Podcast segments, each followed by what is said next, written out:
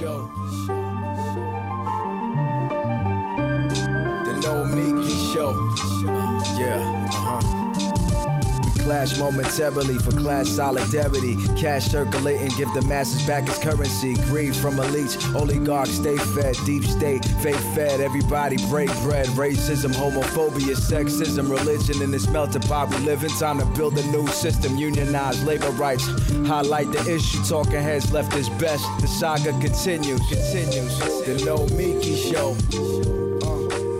Hello and welcome to the Nomiki Show. It is Tuesday. I am Nomiki Konst, and I am amazed yet again at the capacity of Republicans, neoliberals, and corporate media to twist what is what it means to be a working person in this country as if it needs twisting. How do we not know what a working person is? Uh, today's example is their phony narrative that enhanced unemployment insurance, enhanced unemployment insurance is creating a labor shortage. Ah, oh my God. Low wage workers were the victims of this pandemic. And now we are going to blame the victims because they are cautious about coming back to work or because they can't come back to work because they have no one to look after their kids or because they don't trust their bosses to keep them and their workplace place safe from COVID even by the usual callous standards of American employers and their pals, this is beyond heartless. It is blindness that makes it hard to address the real issues, which, of course, is their purpose. This is the new version of that old trope that government safety nets coddle people and destroy their narrative, which is why our safety nets in America are so much less adequate than in almost any other developed country. Mitch McConnell actually said as if it were a fact that Kentuckians and Americans were staying home from work because it was, quote, more lucrative. Lucrative. I can't stop saying that word, lucrative. Mitch McConnell really said that. Lucrative. Let's break it down. Unemployment benefits, including the enhanced benefit from the federal government, come to the equivalent about $15 an hour for a 40 hour a week job. In other words, they're about in the place where the minimum wage would have been if, uh, you know, if it were set, if Mitch McConnell's Senate had not forced Joe Biden to pull the minimum wage increase out of the stimulus bill, and also Joe Manchin and, and, and Kyrsten Sinema. All right, so let's show this tweet from former Representative Katie Hill. Okay, Katie Hill says, a month ago, we can't raise the minimum wage or businesses can't fun- function. Today, businesses, there we go. This is how it works. Today, businesses of uh, can't function because people won't work for shit wages. Senator McConnell calling $15 an hour lucrative is just cruel. Now, it is true that in some parts of the country where the minimum wage is below $15 an hour, there, there are some workers who can take home more from unemployment benefits than from their low wage job. And, and they aren't actually allowed to turn down that job. Huh. And there is very little evidence that this is the reason employers are having trouble finding workers. But if it is a cause, there is a simple and obvious fix, a market fix, I might add. Raise the wages. Raise the legal minimum wage. Create a livable base wage for all Americans. This is a consumer based economy. Guess what? They'll come back to work. The fact that wages are not going up reveals the lie that is about lucrative unemployment benefits. There are so many valid and easy to grasp reasons why low wage workers are not rushing back. Fear is a big one, as the Biden administration said.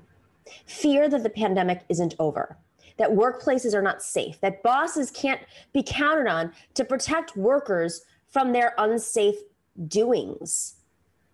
Then there is childcare. And this is huge. If schools are not back in person and there are, are no inexpensive childcare facilities or free, dare I add, childcare facilities, parents have no choice but to stay home. And one more thing for one very brief moment, America actually put enough money back into the pockets of low wage workers to help them get by. But of course, that moment isn't going to last. It was brief, it was a moment, not long enough. So Mitch McConnell and the employers can, you know, just relax. The enhanced unemployment insurance runs out in September anyways. Personally, I would like to keep going forever. But maybe it would be easier for us all to agree that between now and September, we're going to fix the things that are really keeping workers from going to work. Low wages, a lack of childcare, unsafe working conditions, including the fear of pandemic disease. Then employers can staff up and workers can make a livable wage. Simple as that. You know, take care of the humans that live in this country that provide the labor that you rely on. Automate that. All right, we have a wonderful show today. We have Akela Lacy and Joshua Kahn Russell to talk about what is going on in the Mideast right now. Hard to ignore it. But also last week, uh, and ongoing, there is a, a major scuffle, let's just say, in Colombia, the state, the country of Colombia. And Andrés Bernal is on to discuss that and maybe a little bit about the New York City mayor's race. We will be right back after this break with Andrés Bernal.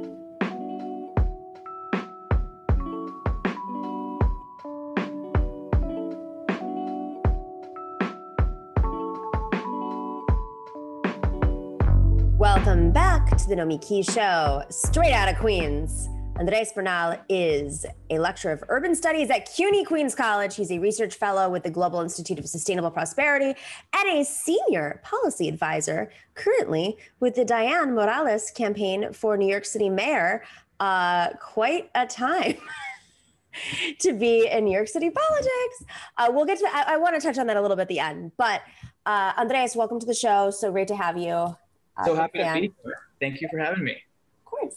So I'm, I'm, I'm really excited to have this conversation. Uh, quite a day to talk about escalations globally. Um, almost too much to wrap our heads around, but I don't want to uh, forget that there is is is a crisis in Colombia right now, and uh, you, of course, are very familiar with it. So let's like let's start from enough in the beginning, but let's like start from. Uh, the never you never want to start at the beginning because it's like a seven hour show. It's a documentary. i'm doing that right now in puerto rico. I'm like who are like what's going on in puerto rico? I'm like i don't know god. I'm like i i don't know. I had thousands of hours of footage and i'm trying to put it in an hour and a half. Trust me it's not 1492 easy. you know there's a trip that happens.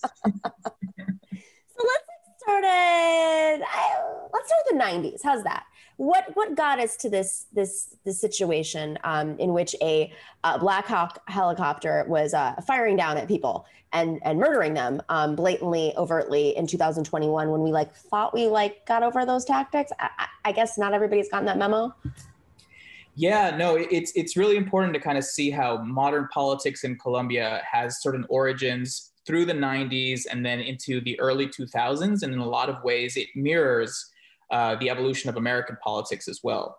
So, you know, in the 90s, we kind of see these, this escalation of the war on drugs, Plan Colombia, which invests billions of dollars into fighting the war on drugs, escalating the war on drugs, you know, using these spraying techniques on many crops and you know, ecosystems in Colombia that do a lot of damage to uh, environmental issues and, um, you know, the, the kind of militarization of the country increases even more. And what ends up happening is uh, the, the country was feeling pretty desperate after some failed attempts to arrive at peace agreements. Um, and a long, I mean, there's such a long history of uh, conflict over the land and land distribution in Colombia that hasn't been settled. But what, what happens is that in early, in the early 2000, in 2002 precisely, um, right after 9/11, you see the war on terror escalating, and so in Colombia, this uh, this guy by the name of Alvaro Uribe gets elected into the presidency. And he had been a senator for a while and he had helped pass certain legislations that were trying to privatize, in a lot of ways, effectively privatized healthcare in Colombia, Social Security, many of these things after the American models of kind of doing the way we do a lot of things here and after the way that Republicans in particular do things here. Um, and he won that presidency very much on the narrative of the war on terror and how you needed law and order, um, very much echoing Bush administration talking points. We were about to go into the war in Iraq. And so he's kind of, he, he's able to like organize this fervor behind him that, you know, people really believe that finally Colombia was going to reach peace because basically he said we were going to go out and kill everybody that was, you know, with the FARC or sympathizing with the FARC or against the state. Um, or, you know, we were going to, they were going to fight the FARC and they were going to defeat them. so who is, just for folks, who is the FARC? Yeah, the FARC is the Revolutionary Armed Forces of Colombia. They're you know they're no longer uh, an official group, but they were kind of like a Stalinist group that was fighting this armed revolution, um, very Cold War Orthodox Marxist style. Uh, they never really had popular support from the country, and when they started to grow, for a while they were the biggest guerrilla force in the world. Um, and you know they got involved in a lot of the drug trade as well and in kidnapping and when they started to do the kidnappings that's when they lost a lot of public support as well right so when you when you explain that um sorry to, to, to interrupt for a second but okay so they got involved in in a little bit of i know this is, is it's much more complicated but they got a, eh, involved in the drug trade as well and the kidnappings but uh, wasn't like the U.S. government also supporting the drug trade? So how does yeah. that kind of inter well, interact? I mean, I think the situation is that the, the, the system around this conflict has bad players on all sides has terrible players on all sides. And and i think what's important to note is it's the the people the rural people the farm workers of colombia that are suffering the most that are suffering in between this really you know incredibly violent conflict.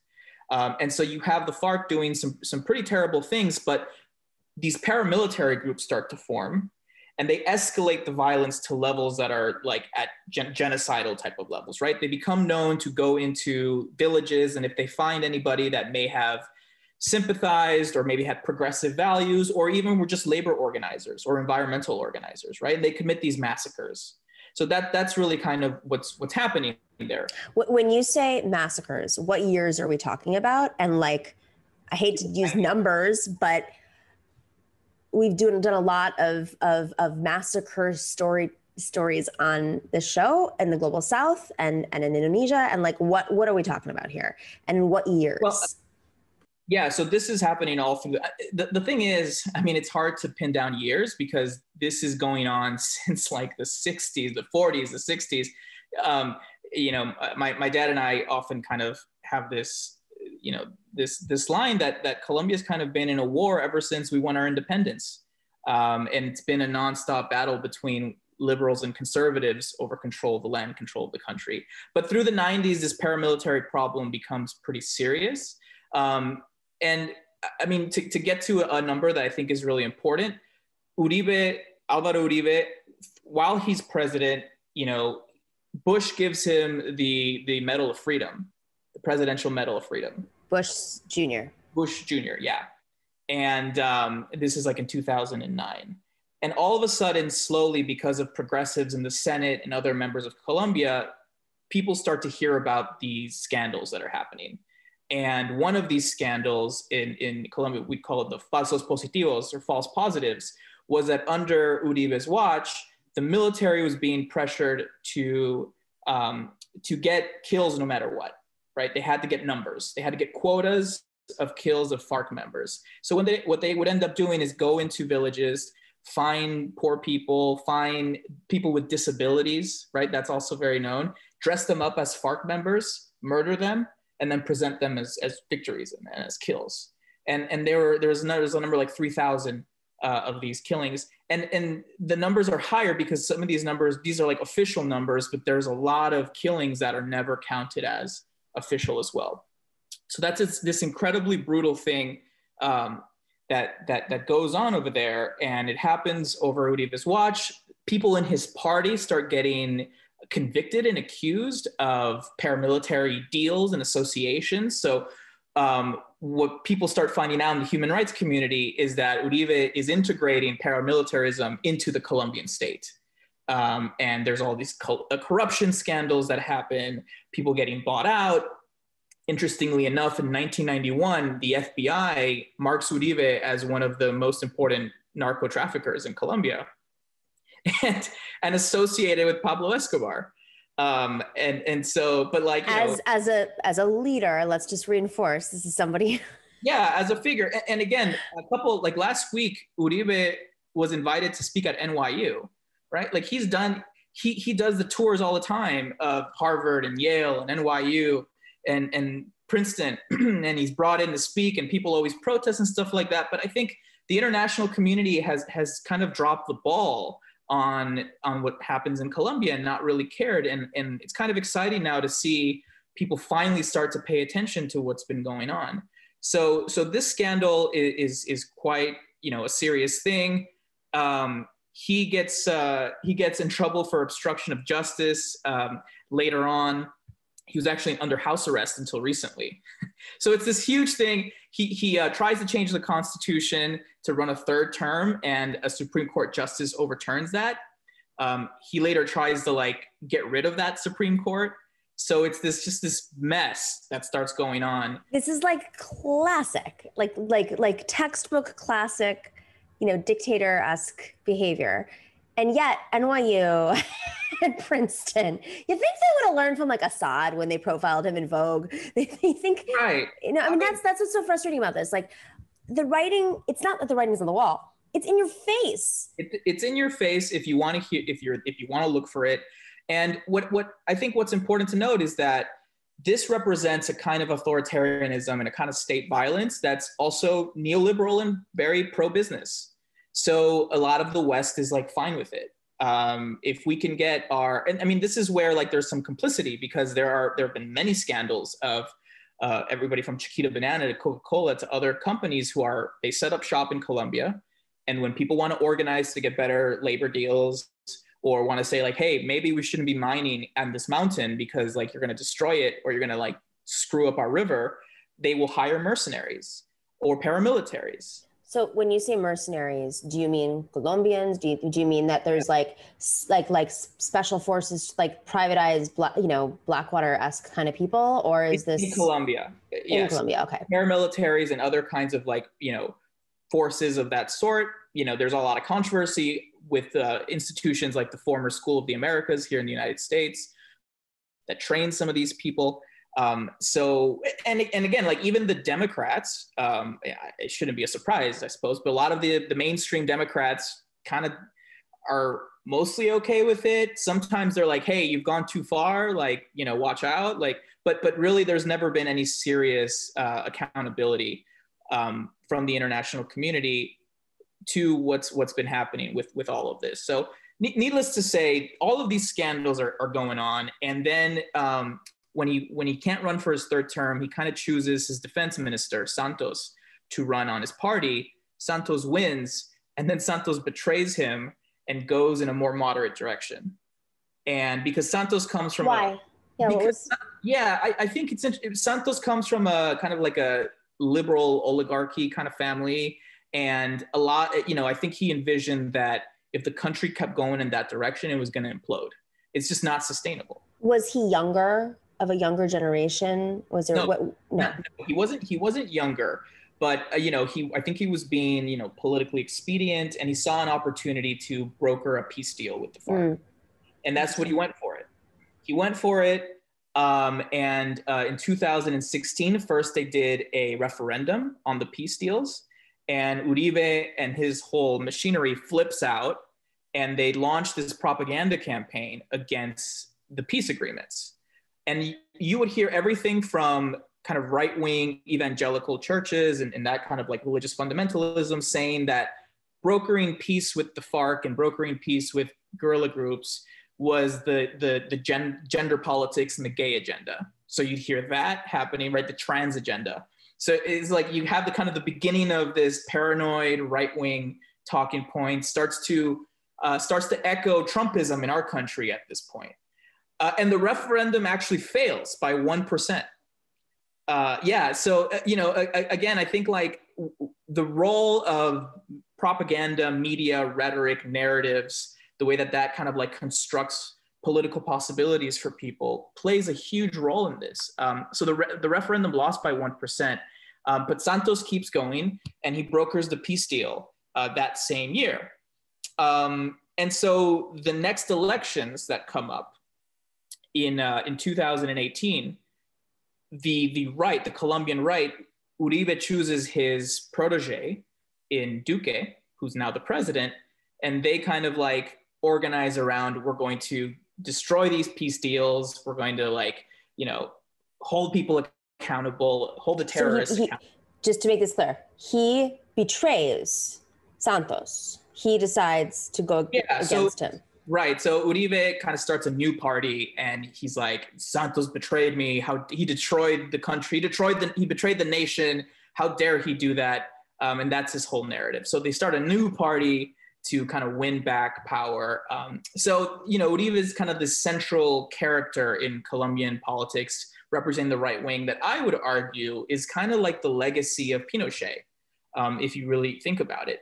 And a lot of people upper middle class people, um, Colombians, wealthier Colombians in the United States, they get to enjoy the privileges of the violence that was being faced by people in the countryside and and and and uh, social leaders and dissidents and this sort of thing. So you know, if if you're a wealthier person, you go to Colombia, yeah, you can you can rent out a farm, huge acres of land, you can have a great time. You can you know, it's all fun and games, right? And, and I've kind of lived some of this in some of the privileged spaces I've been in as well. But you know, it's it's really easy to kind of just turn the blind eye to all the human rights crises that are that are happening, and it's just it's totally unacceptable. Um, so that's kind of what what what what's been going on until now, and so. Yes. Can I? Can I? Sorry, just to intervene for a little bit. So let's let's let's put this geopolitical. I mean, uh, I hate to be so so basic about this, but let's just put this in context for our, our American audience or larger U.S. audience. Um, you know, most Americans associate Colombia with with the drug trade, with the cartels, with narcos, if you want to like play that game. Um, there's kind of a school of thought that the uh, drug flow, the the the um, what's the right way? I'm trying to think of the word for it. Uh, the, the the supply chain, right, was cut off and that essentially affected because of the, the drug laws specifically the targeting of distribution in new york city there's a very complicated like like theory that it affected the drug cartels in colombia do you do you see it that way? Do people feel like when rudy giuliani targeted every major gang in new york uh, that that was really a part of i mean because they, they were part i mean that's how the drug industry works. But i say this not to get into like the weeds of the drug industry but really to kind of understand that was the power center. And then when when power breaks down and escobar and, and others you know they're it's weaker um, vacuums are created and political instability is created so has like colombia dealt with the instability that has ensued since the the drug trade has weakened in Colombia. Well, Does that make I mean, sense? Yeah, I think it's it's trying to, but you know, part of this paramilitarization of the state is one thing that's filling that vacuum. The rise of the Mexican cartels is, and, and the entry of the Mexican cartels into Colombia. I, I think right now you're seeing that happen. Like they're taking over Colombia uh, in a lot of ways. What do you mean by that? Can you explain? Well, like you know, uh, El Chapo and the cartel of Sinaloa and all they they're, they're in various parts of Colombia making deals and controlling those distribution centers right now. And and you know, but but I think what's what's important beyond all of this is that a lot of farmers and peasants in Colombia don't have anything any other alternative option to produce things to make a living than to participate in making uh, coca and and and doing that sort of thing. Okay, so this is this is why I asked this question. So, yeah. if in terms of the farmland um, in Colombia, how much of the farmland is being used for coca and whatever else, uh, versus, you know, for, I'm not even talking about like small farms. I'm talking about to get the Banana or whatever things. Like, what is the distribution in terms of farmland? I mean, it, it, it's hard to know. I don't have those those uh, that on top of yeah. my head. But but you know, right now our major exports are cocaine and carbon and, and fossil fuels. So I mean, like that's the most that's the majority of, of what we're doing. That that kind of connects us to how this crisis happened right now, which is that first, um, Duque Uribe's protege wins the presidency, and we start seeing people uh, talk about the murders of social and environmental leaders so he was elected in, in 2018. Um, and 2019, 2020 happened. And every year it's like, you know, 300, 400, 500, you know, up to a thousand social leaders are being murdered um, because they're protesting mining. Are you kidding? Yeah. A thousand and a year? About, yeah, close, close to a thousand. It was like 700 uh, a year, something like that. Um, and, and so and, and actually we also don't know what the real numbers are that's again i keep emphasizing that because it's hard to tell like official numbers versus uh, people being disappeared and, and, you don't know about this and, and again like americans can go to colombia and have a great time but this is all happening to the most vulnerable people there um, and nobody talks about it a lot of indigenous people nobody talks about it um, and that's kind of really the, the tragedy here so duque starts talking about bringing fracking to colombia more mining. And so in 2009, he issues this tax reform to give huge tax cuts, very trickle down economic style, to the, the, the mining companies, the coal companies, major Colombian and American multinational corporations. Uh, and these massive tax cuts, right, they tell the people, well, this is how our economy is going to grow, and this is how we're going to be able to compete in the global, uh, you know, marketplace and, and whatever. So then COVID hits. So COVID hits. We've had two years of people trying to get the international community's attention over international human rights violations, people being murdered, people being killed. People are protesting in New York, where I live, uh, trying to protest for the, the UN, all of these things, right? Trying to bring attention. Anytime anybody protests, the Colombian state is like, oh, this is just Maduro engineering this whole thing. And this is just the legacy of Fidel Castro, right? You know, they're they got that propaganda thing going. Um, so this is happening. COVID hits, and uh, a, a, about a month ago, the finance minister goes out and he says, "Well, we have about a month left of money left. The government is gonna run out of money in a month." Surprise! Surprise! Surprise! We're out. We're out. I'm sorry. We got no more money. and um, I mean, this is also considering the fact that that one of the the big problems in Colombia is corruption at, from from political leaders who just take public funds and they steal it. I mean, they just take it and they, you know, nepotism and all this sort of thing is going on. Um, but yeah, these tax cuts happen, and then they use that as an excuse. And we know the story here in the United States. They say that we we, we tax cuts created a deficit, and now um, we got no more money. So, uh, you know, I, that's this is one of the areas of research that I specialize in macroeconomics and money politics. And I'm like, wow, that's really what an interesting turn of events. So uh, the Colombian government says we're going to run out of money in a month. We have to institute a bunch of new sales tax on basic utilities, uh, basic foods that hit the working class and the middle class at large. And the people just lose it because one, they hadn't re- received very much of any pandemic relief. And, and we know just in our country how ludicrous and difficult it was to deal with that. So imagine in, in, a, in a country in the global south going through all of these issues, people work their asses off, right? And they barely, like living paycheck to paycheck in a country in the global south, it just takes this incredible resilience. And people do it. People put their head down and they do it. And so they don't get much pandemic relief. They're working their ass off. They're staying, they don't know whether to stay home or go out. They're afraid of the public health uh, uh, crisis. You know, people are, Colombia, I think, is the third country with the, third Latin American country with the most deaths, something like that. Um, so people are, are, are dying at, at, very high rates.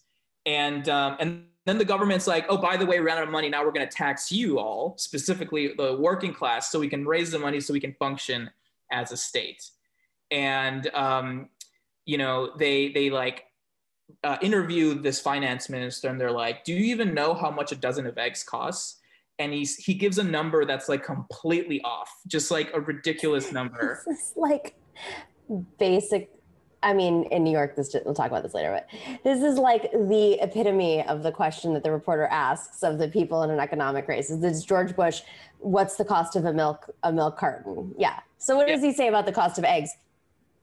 well, I mean, it, it, in, in, in pesos, like, right, like he, he's like, oh, you know, it's like something like two, three bucks. And, and people are paying like, you know, $10 or something for, for, for it. And, and, and people are furious. So this kicks off the, we had seen protests and kind of national shutdowns, general strikes happening here and there over the last few years, but this kicks off this round and people are more, more pissed off than they've ever been um, I think more and more people are starting to realize the the grave mistake that it has been giving these people power.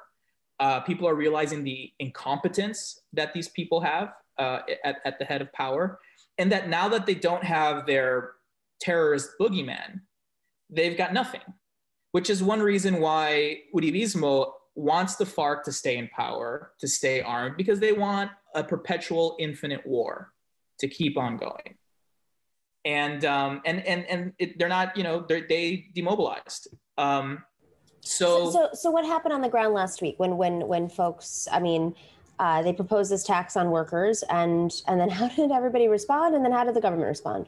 Well, they started to take the streets and protest, and you know, in, in Latin America, a lot of these protests are are, are both you know it breaks your heart, but it's beautiful to see because of the energy, the spirit. It's very festive. People protest down there, you know, in a very communal, festive way. Um, and, and, and, it's quite a, a, sight to see. So, so that was going on, and the government responded with just uh, a, a, lot of aggression. And over a period of time, they started to knock off the internet. And so, like in the city of Cali, they took out the internet. Uh, they began to censor Instagram and Facebook posts uh, that had uh, videos of police brutality, of, of, of military uh, brutality, and whatnot. Started disappearing people. Um, there's been uh, there, has been a lot of people disappeared. There's been deaths. There's been. Can, can I ask you a detail about that? When when when you say and, and we understand the historical context of disappearing people, but what types of people are disappearing? Like I, we're talking about people who show up at protests. What what what yeah. is? Right. So like let's you know as an analogy, if you're if you're out here in the United States and you're at a Black Lives Matter protest, imagine well they they started to do it here. I mean I know they did it did it in Portland um, at least once it was on the news where they showed Trump was like, go find these people, and they put someone in a, in a van. I remember watching that. Um, that's the sort of thing we're talking about. So we don't know if people are being held like in custody without any kind of knowledge about it or things like that. This is quite common. I mean, when my dad grew up in the 80s in Colombia in college, he was part of student protests, and you know, people would get disappeared uh, if like just the cops would get you and they'd put you in a car and you wouldn't hear from them again or maybe you'd be released maybe you wouldn't you don't know. Uh, and so the people kind of escalated the protesting. And of course you're hearing now things from the government about how they just want to, it's it's verbatim us talking points. They're, they just want to loot. They don't want to work. Um, they just want to destroy property and this is just Venezuela trying to take over. Like, you know, all of a sudden Maduro is this genius who is like orchestrating everything around the world. It's not like he's it's not like they got their own problem, like very serious problems in Venezuela, but he's also orchestrating Colombia apparently. Now. Fidel Castro's dead, guys. Let's just be real. Yeah, yeah. So when Fidel, Fidel Castro dies, the mastermind gets infused into Maduro, and then when he's done, it's going to be AOC masterminding. That, that's, that's the next one. Listen, I get attacked on Twitter sometimes from people that are like, you know, AOC's Castro Chav. Is in Colombia, anybody that's not with the right wing is called a Castro Chavista, and uh, so they'll they'll call even like a neoliberal or a moderate if they if they criticize them. They'll be like, oh, you're a Castro Chavista. Everybody's a Castro Chavista. In, that's in, the case. In, just roll with it. That's my whole theory. Go for it. Go all the way. yeah. So um, so oh, so that's been at the center of attention. Uh, what's going on? They're taking out the internet. There's an incredible amount of uh, police brutality happening happening right now, and the people are still are still in that struggle. I mean, I think what's important and exciting to see is that the progressive opposition um, last elections got second place, received the most number of votes a leftist has ever received in the history of Colombia, um, and he's running again and he's way ahead in the polls this time. So his name is Gustavo Petro. Um, and he's running as a progressive. He's running as a progressive. He's running as uh, a progressive that is about healing the country. He, he is a former, he was part of the M19 uh, kind of guerrilla movement, and they weren't like the FARC or anything like that. It, it was much different. Um, and he renounced his arms later on in life. He, he was really young when that happened. And then he kind of took a different path um, but he's running on like structural reforms, peace, you know, healing in the country, trying to figure out how to move ahead, um, while at the same time making sure that power is, is distributed much differently in the country. And most importantly, he's running on a sustainable environmental uh, project, which is one of the first ones we've seen from a Latin American that's like as overt. It has to. It overlaps. Um, when are the elections? Is there a sense? Yeah, June next year. June next year. And then, uh, in terms of last week, uh, has the government responded? Has anybody responded to the violent response from the government in terms of very peaceful protests? I mean, you know, I think the Biden administration has started to like threaten them with pulling, with like pulling their military, our military support. Do we from, was, from, that, that was a Black Hawk uh, uh, helicopter, but was it from us recently, or was this like another era? Do we have any sense? I'm not. I'm not sure. I'm not sure about, about that. Um, couldn't tell you about that. But I mean, you know, uh, Ayanna Pressley, AOC, and a number of other progressives here in the U.S. have denounced this, and mm-hmm. I, at least in my lifetime, I've never seen something like this coming from U.S. Uh, elected officials. Uh, in, in, fact, John Kerry is still out there talking about how great Plan Colombia was. He, he literally said he, he's quoted as saying that he wants to approach Biden's environmental policy in the same way they did Plan Colombia. They're like he's on he's on record saying that. So it's just a complete disconnect from from like no idea. Oh they have no idea. They have no idea. And, and, and you know it's just it's, it's no they do. That's the problem. They do. They just don't know a strategy that works. Domestic. They don't. They they're they're they're caught. They're like stuck in. Uh, as Mitt Romney said, 1980s politics are. Calling, or no, yeah. no, Bill, but no, that was that was Obama calling Mitt Romney. 1980s politics are calling, but in the reverse order. Right. Oh my God. Andrés, I, I want to talk about, like, there's a lot more we have to talk about, but can you come back on? Let's talk about New York City politics. Unfortunately, we have a panel, but I would love to talk about, uh, sure. it's just a crazy day in terms of news, but we'd love to talk about the, the mayor's race. Absolutely. Last, last thing, just very yes, quick, please, please, please. I'd say is, is please uh, follow this movement. Uh, it's called Colombia Humana, Humanist Colombia. That's kind of the movement around Gustavo Petro. He's organizing what he's calling a historic New Deal very much around the, the narratives that, that we've had here about the Green New Deal. Um, mm-hmm. I brought him to, I, I, was part of a team that, that brought him to the uh, Progressive uh, Congressional uh, Strategy Summit here in the US with uh, a lot of our progressive elected officials and whatnot. So he's launching this, he's bringing in liberals, he's bringing in the left, he's bringing in progressives to do something to change Colombia's future. And, you know, there's worry that he can get assassinated uh, or, or something like that. So the more that people in the international community are paying attention to this, the better it is for everybody. Andrés Bernal, thank you. This was beautiful. Thank you so much for reaching out. Let's have you back on. We'll talk, we'll talk more about Colombia and anywhere else. And of course, um, New York City, because we've got a mayor's race heating right. up. Heating up. It's getting good. I don't know. If it's, you and I might disagree. I don't think it's getting good. I think it's getting. People's cards are getting put on the table finally. It's getting, it's getting. I went, I, I, was in the majority report earlier. I lost it. I lost it for all the progressives yeah. who supported. It. Oh, yeah. I mean, like, come on. We all knew Andrew Yang was, uh, not that he's, I don't think he's the front runner. I mean, you and I probably agree with us. Okay, another conversation. We'll talk about, we have a panel, we talk about Palestine. This is more important. Yeah, yeah. All right. All righty. Thank Thanks, Andrés. All right. Talk soon. Bye-bye.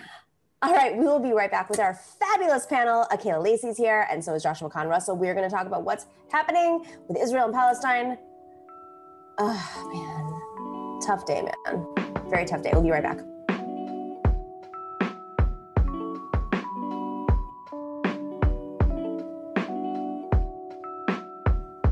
Hello, welcome back to the Nomiki Show. Thank you to everybody. Uh, today is is a, is a party day. Uh, Akela Lacy, Thank you so much for joining us. She's a politics reporter at The Intercept. We love her. And Joshua Kahn Russell, we also love, is executive director at the Wildfire Project, uh, both friends of the show. Uh, this is a show I want to talk. talk I, let's just start off two topics today. The big topic is what's happening with Israel and Palestine. Almost too much to comprehend. But I also want to talk about uh, the the. We've had him on the show. Stephen uh, Donziger has been targeted by Chevron, right? Um, I don't know if you've been following this story, but he has been uh, dealing with corporate persecution. He's been under house arrest for over, I think, almost two years at this point, if not more than two years. Uh, he was the attorney representing uh, thousands of indigenous workers and people in Ecuador. and he won a case with others um, against Chevron and Ecuador. Their Supreme Court, their courts uh, demanded that Ecuador, that uh, Chevron pay in damages, and somehow, because Chevron's very crafty, uh, they were able to work our legal system and basically come up with um, insane charges. So he had a hearing yesterday. So I just I just want to start with that one, if we can, uh, Dorsey. Just start with Stephen, and then we'll go to Israel Palestine because I do want to react to uh, his statement because this is he's he's creating a global movement. Let's play this real quick. This is much bigger than me. This is an effort by corporate America, particularly the fossil fuel industry, to impose a new playbook on how our court system works so they can attack and silence their critics, so they can continue their planet destroying pollution practices um, that are really threatening the existence of everybody. So I'm just a symbol that they want to go after so they can use it as a weapon of intimidation to try to stop this work from happening, to try to discourage and demoralize lawyers and campaigners and human rights advocates, environmental justice campaigners from even doing this work. It's extremely important people stand by me. Tomorrow we have a, a court date at 10 a.m. at the federal court in Manhattan.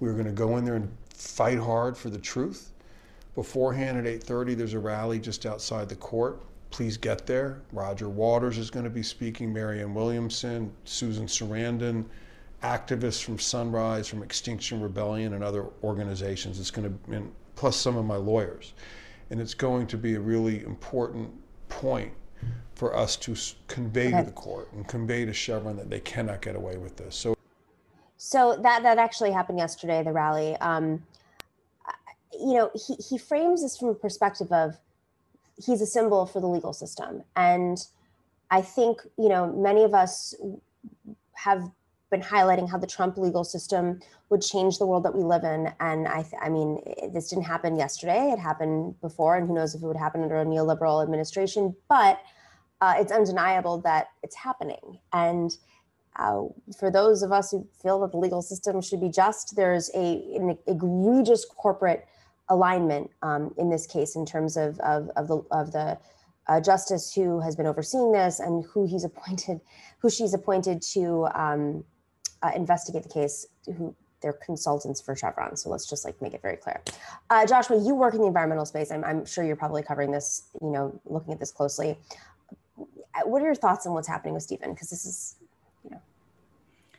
Yeah, I mean, You, you mentioned, uh, Nomi, that you know that we're going to be both talking about the Middle East and this case, and the, the the thing they both have in common is that they're about indigenous sovereignty, and um, it's so following this case, um, I think demands of people understanding the role that Native people in Ecuador have been playing in standing up to not just the state, but to multinational oil companies, and in this case, Chevron in particular, which for nearly half a century has been poisoning um, indigenous communities. You know, so it's just to to take a step back in the bigger picture. Um, you know, they've been poisoning those communities in the rainforest they protect in Ecuador. They've destroyed their water. There's been epidemics, uh, epidemics of um, liver, stomach, and throat cancer the ransacking of the most biodiverse place on earth, you know, the lungs of the earth, creating conditions for childhood leukemia to spread.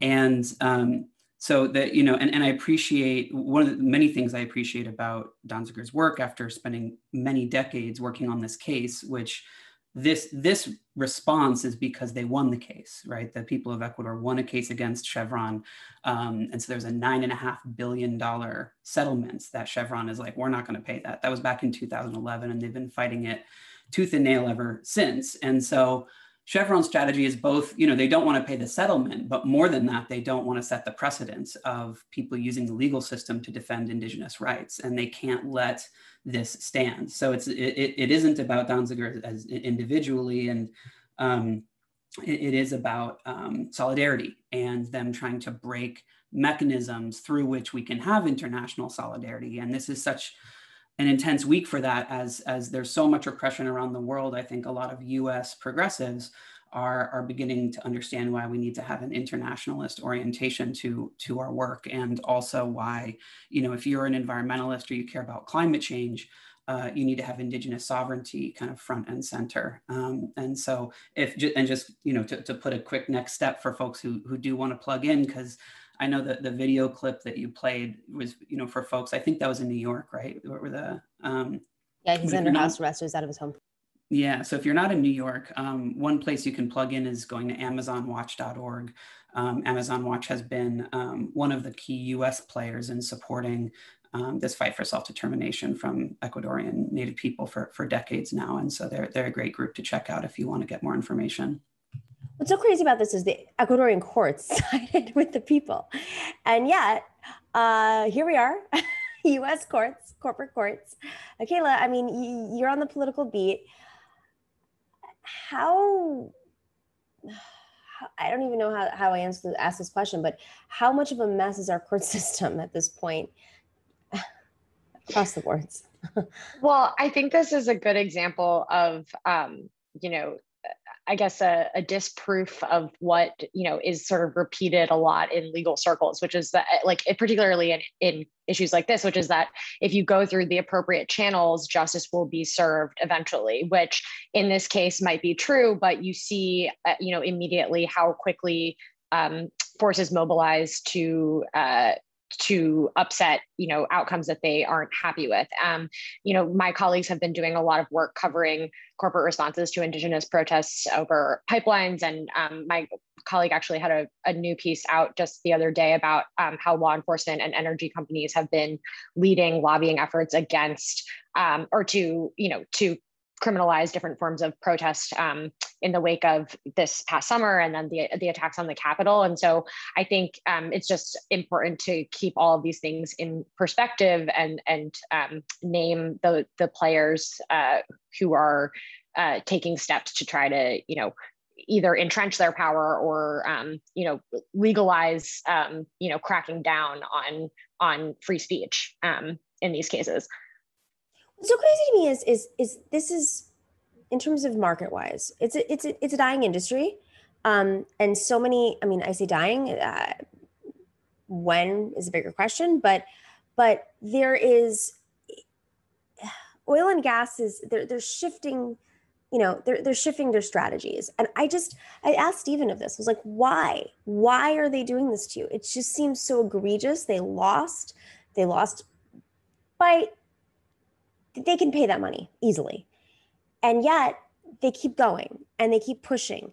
And so, uh, not so much of like why they're doing it, but is Biden going to do something knowing very well where the markets are going, how how oil and gas is shifting their strategies? Either one of you can can jump in. Like I I just I understand sometimes he stays on the sidelines about a lot of issues uh, in this environment, but this is a really risky one. Don't I mean this is this is I've spent the last week interviewing political prisoners, so maybe I'm just feeling this a little bit in a, in a deeper way, but like not a great, you know, he doesn't want to have this on his record with the rising left, no? As a rising left organizing around climate in particular. Whoever wants to jump in. I don't I don't want to like speculate about what whether they're going to jump in or not. I think um, you know, it's I, I could say that based on his track record, like you know, we could we can um, you know assume that he probably won't, but like I, I think it, it's taking a gamble on um, whether or not they think that this is something that his supporters would would come back and you know criticize him over. Which at this point, I mean, I I don't think that there's like necessarily well, I mean, maybe maybe it's fair to say that there's like a relative lack of attention um, to this particular issue among like you know the leftist groups that are like the most the loudest agitators against Biden, um, particularly not that the and and I think it's ironic because as Joshua pointed out, there is a strong parallel between this this situation and what we're going to talk about with respect to Palestine and Israel, but um, I, I don't think that um, the movements are making those connections at the same or like uh, at the same like rate of amplification that you know organizers are would hope necessarily. So I think that probably means that we're not going to hear much from the White House on this anytime soon. But yeah, I, I'm open to Joshua's thoughts. I hope they might be more optimistic. Yeah, they're not, but but but it is why you know I and it, the, to the their strategy is to try to get this on the desk of Merrick Garland and to to say that you know like all all of the current infrastructures in the pocket of the oil companies it needs to be taken taken up, up up the chain, and so that's that's what they're trying to do. Okay, let's shift gears. Um, Benjamin Netanyahu uh, made a statement about the airstrikes uh, that were launched. Uh, Israel has, I think it's over 24 Palestinians have now been killed, um, targeting an apartment complex, among other places. Uh, Benjamin Netanyahu uh, issued a statement. Let's let's play that clip. We are at the height of a campaign. Since yesterday, the Israeli Defense Forces executed hundreds of attacks on Hamas and Islamic Jihad in Gaza. We targeted militant commanders. We hit many of their quality targets. At the conclusion of situational assessment, it was decided that both the might of the attacks and the frequency of the attacks will be increased. Hamas will be getting blows it didn't expect. So, Benjamin Netanyahu, conservative, going through a lot of uh, issues on his own in terms of corruption. Uh, whether or not he survives is another question. But he's like doubling down. He's tripling down. He's quadrupling down. He's all in right now. Uh, and, and, and it's I think it's odd because he's doing this at a time when he doesn't have the Trump administration to back him up. Um, I, th- I personally believe this is a little bit of a risk for him uh, politically. I'm, I will get to the existential issues on the ground, but I think it's a political risk for him because he doesn't have the Trump administration to back him up. Um, maybe Biden does nothing. Maybe Biden rides this out. But I don't actually think the Biden administration uh, dynamics geopolitically, not because of Israel, because Israel's obviously in bed with the Democratic Party, but or parts of the Democratic Party. But I think because Biden owes his support from from co- communities that don't necessarily align with the with the Netanyahu administration. Does that make sense geopolitically? So, Mike, I don't understand geopolitically because you're thinking Netanyahu, what is he doing? Like his one benefactor is the United States. Why? Why? Why are you doing this at this moment? Either one of you can jump in. Nope, nothing. I can pause. well, the, I mean, there's so much. I mean, it's it's a play to try to shore up his coalition, right? So you you know you escalate the displacement of Palestinians in East Jerusalem, you know, in, in, in the Sheikh Jarrah neighborhood, which is where all the attention is focused right now um, repressing protests in order to provoke a response, right? And when that provocation wasn't enough, they attacked worshippers at Al Aqsa Mosque uh, to get the response they needed, which was Hamas responding with rockets, which injured six people. Then Israel, you know, reta- retaliated from from what they provoked, killing 25 Palestinians, including nine children. And it's it, it, is just the typical playbook. It's that old play of you you try to create a, a fervor and shore up a coalition and national unity around the sense of a threat. Um, I agree that it's a risk, Nomi. We'll we'll see how it plays out, but um, it doesn't seem that different than the pattern that start. You know, like it's this is like Ariel Sharon's playbook. You know. I mean, it's a risk, but like, uh, and it, it's a pattern. But at this moment, I mean, he's he doesn't have to build a coalition locally. No, like I, I, I guess I'm not understanding. It's, it's, it's maybe I'm, I, I feel like he needs to be playing the geopolitical game, not the local game of of politics. I hate to break it down that way um, because it's such a dehumanizing way of looking at things. But unfortunately, that's how they're looking at things. And the reality is, as we know over and over and over, is there's a slaughter of people who are completely indefensible and don't have have the power structure we know. Okay, Caleb, what are your thoughts? Yeah, I think, I mean, I think part of this is that Netanyahu can bet on what we've seen, like aside from whatever Biden and, and, the White House does, he can bet on a couple of things that will be true, which we've already seen, which is that media will uh, uncritically parrot Israel's narrative about this, um, no matter where, you know, no matter how much the um, the progressive wing of, of the Democratic Party has shifted, like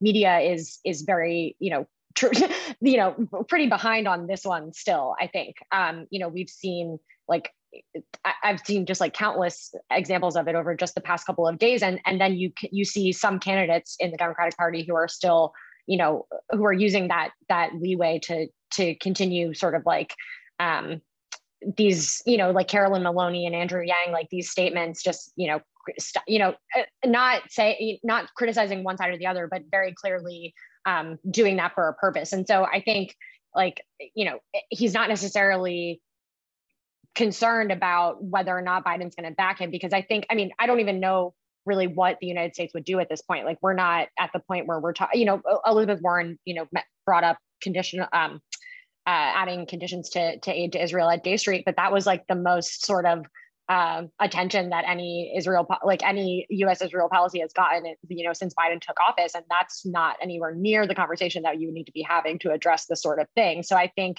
he he still has a lot of leeway, um, and he knows that. And quite frankly, I don't I don't really think that he cares much about the human impact of these these actions. Which it's a problem you know, with sending yeah. your leaders to Harvard is that they understand uh, U.S. politics a little bit more than. Okay, so on that note, I'm so happy you brought that up, Akela, because the New York Times uh, naturally uh, edited a headline to erase the story of Palestinian Palestinian families being evicted from their homes. Let's show that. Uh, friend of the show, Mike, Micah Utrick, says uh, this is this is a great account. If you guys don't follow it, called "Editing the Gray Lady." Uh, the police enter the compound. Oh, you, you, can read it right in front of us, right?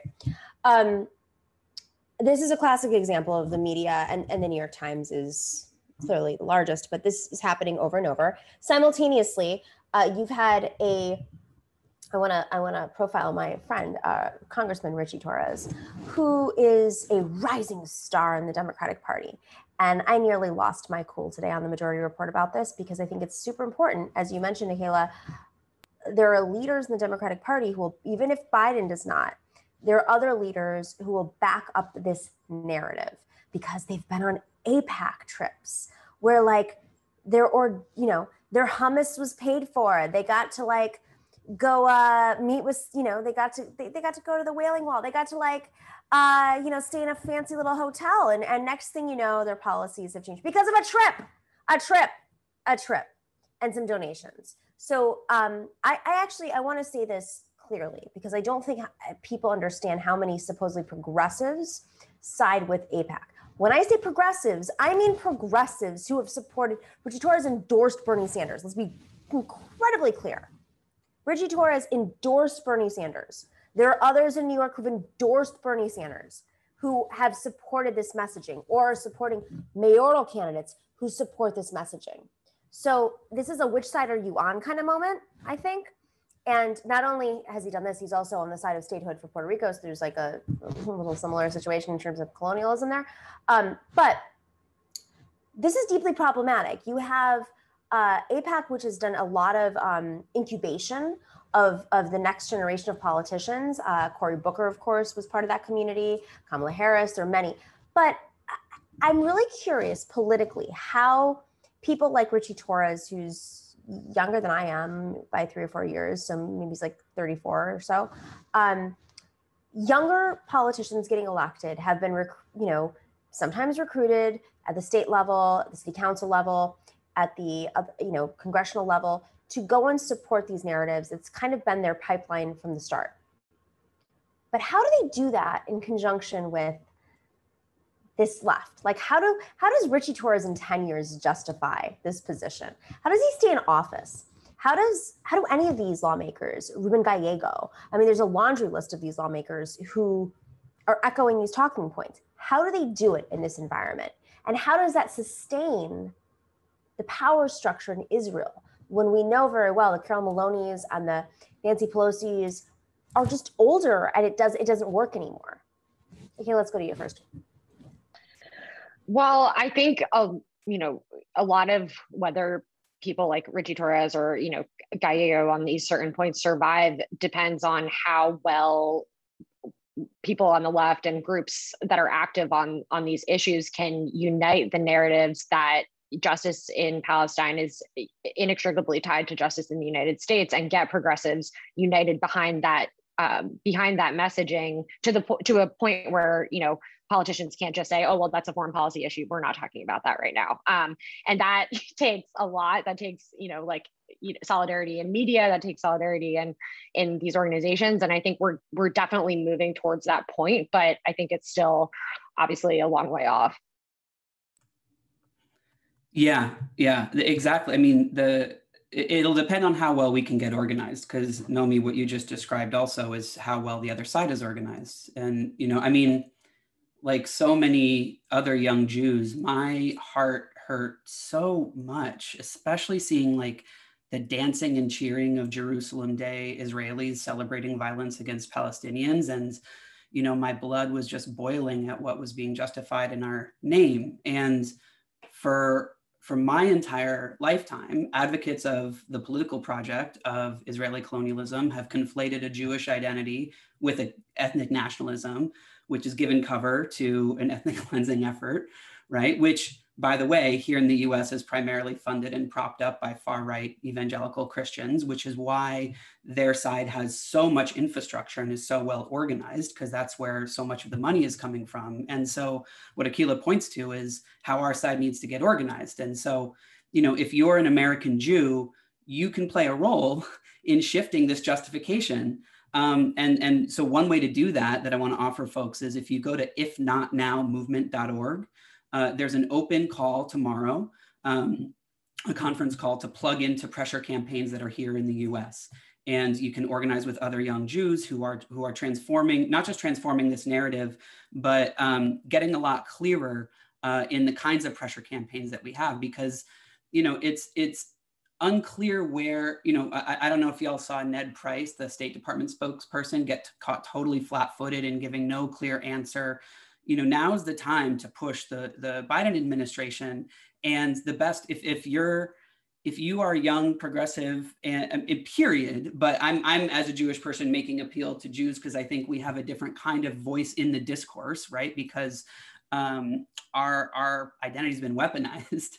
Um, that uh, now is a great time to plug in to get educated about what's going on and the best way to do that is through organizing. Um, not you know it's, it's great to make make statements on social media all of that but um, really really plug in to a group and if not now is, is a great way um, you can plug in no matter you know no matter where you live in the country uh, etc and it's and it, they're, they're what does that refer to? what does if not no now refer to?